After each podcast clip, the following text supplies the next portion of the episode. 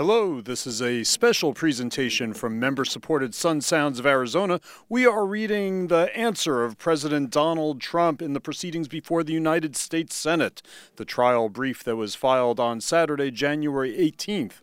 This is part of our series of presentations on important documents in the historic impeachment proceedings of a president.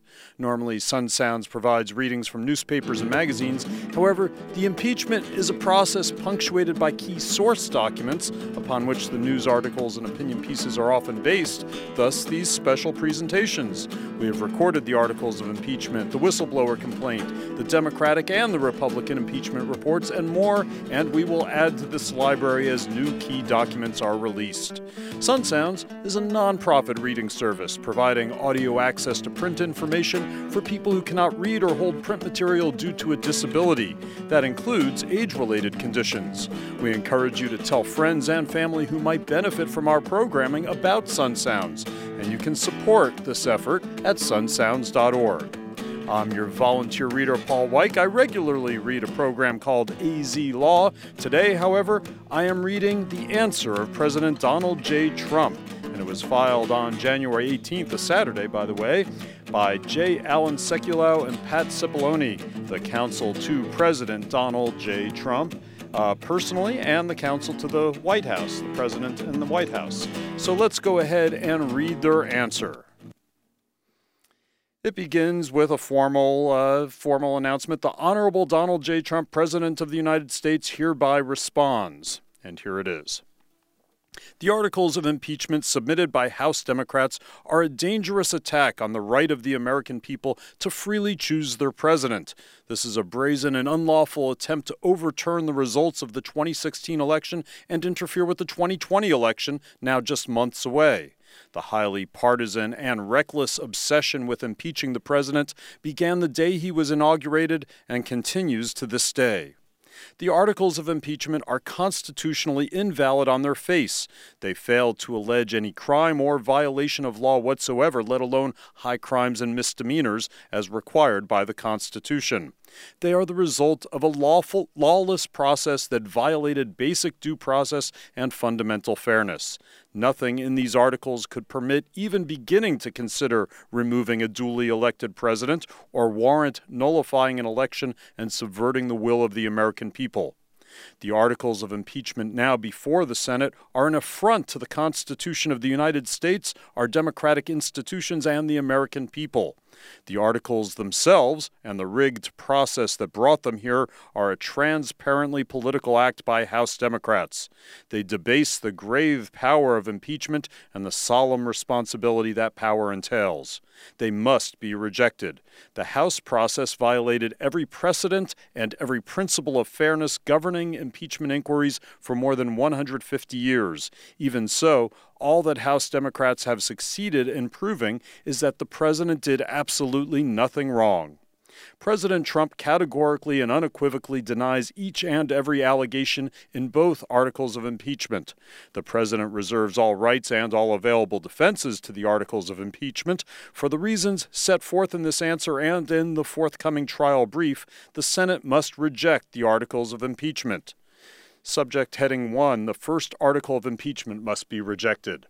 The first article fails on its face to state an impeachable offense. It alleges no crimes at all, let alone high crimes and misdemeanors as required by the Constitution. In fact, it alleges no violation of law whatsoever. House Democrats' abuse of power claim would do lasting damage to the separation of powers under the Constitution. The first article also fails on the facts because President Trump has not in any way abused the powers of the presidency. At all times, the President has faithfully and effectively executed the duties of his office on behalf of the American people. The President's actions on the July 25, 2019 telephone call with President Volodymyr Zelensky of Ukraine, herefore known as the July 25th call, as well as on the earlier April 21st, 2019 telephone call, which we'll refer to as the April 21st call, and in all surrounding and related events were constitutional, perfectly legal, completely appropriate, and taken in furtherance of our national interest. President Trump raised the important issue of burden sharing on the July 25th call, noting that other European countries such as Germany were not carrying their fair share. President Trump also raised the important issue of Ukrainian corruption. President Zelensky acknowledged these concerns on that same call.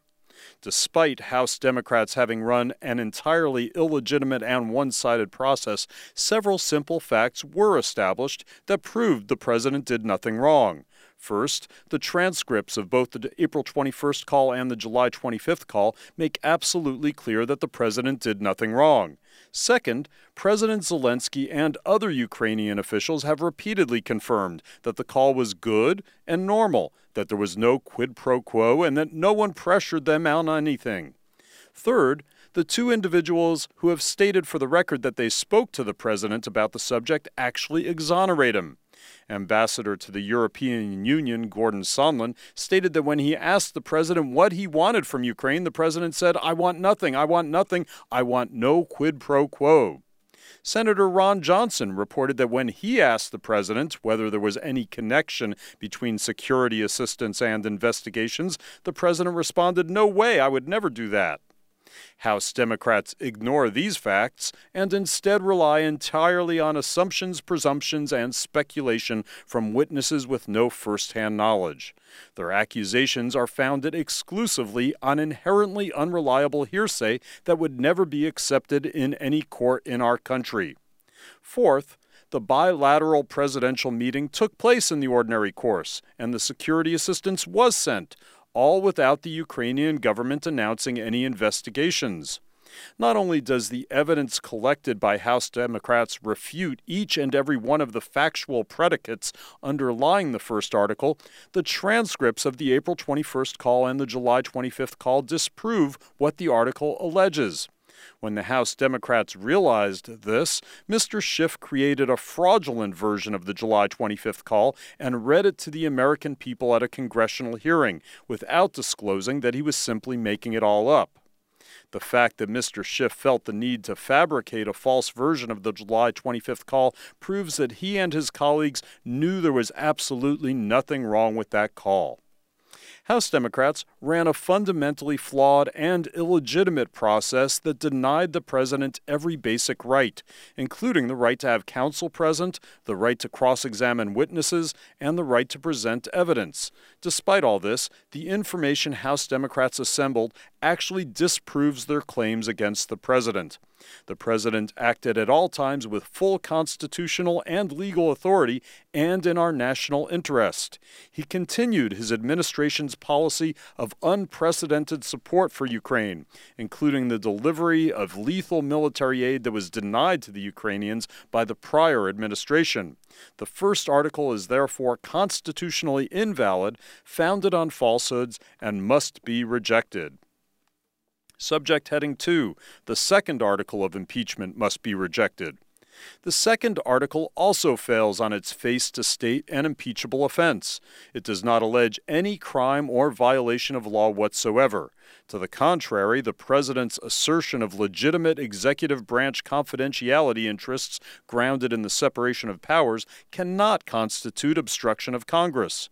Furthermore, the notion that President Trump obstructed Congress is absurd. President Trump acted with extraordinary and unprecedented transparency by declassifying and releasing the transcript of the July 25th call that is at the heart of the matter.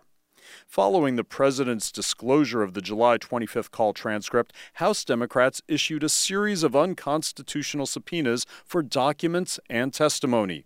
They issued their subpoenas without a congressional vote and therefore without constitutional authority.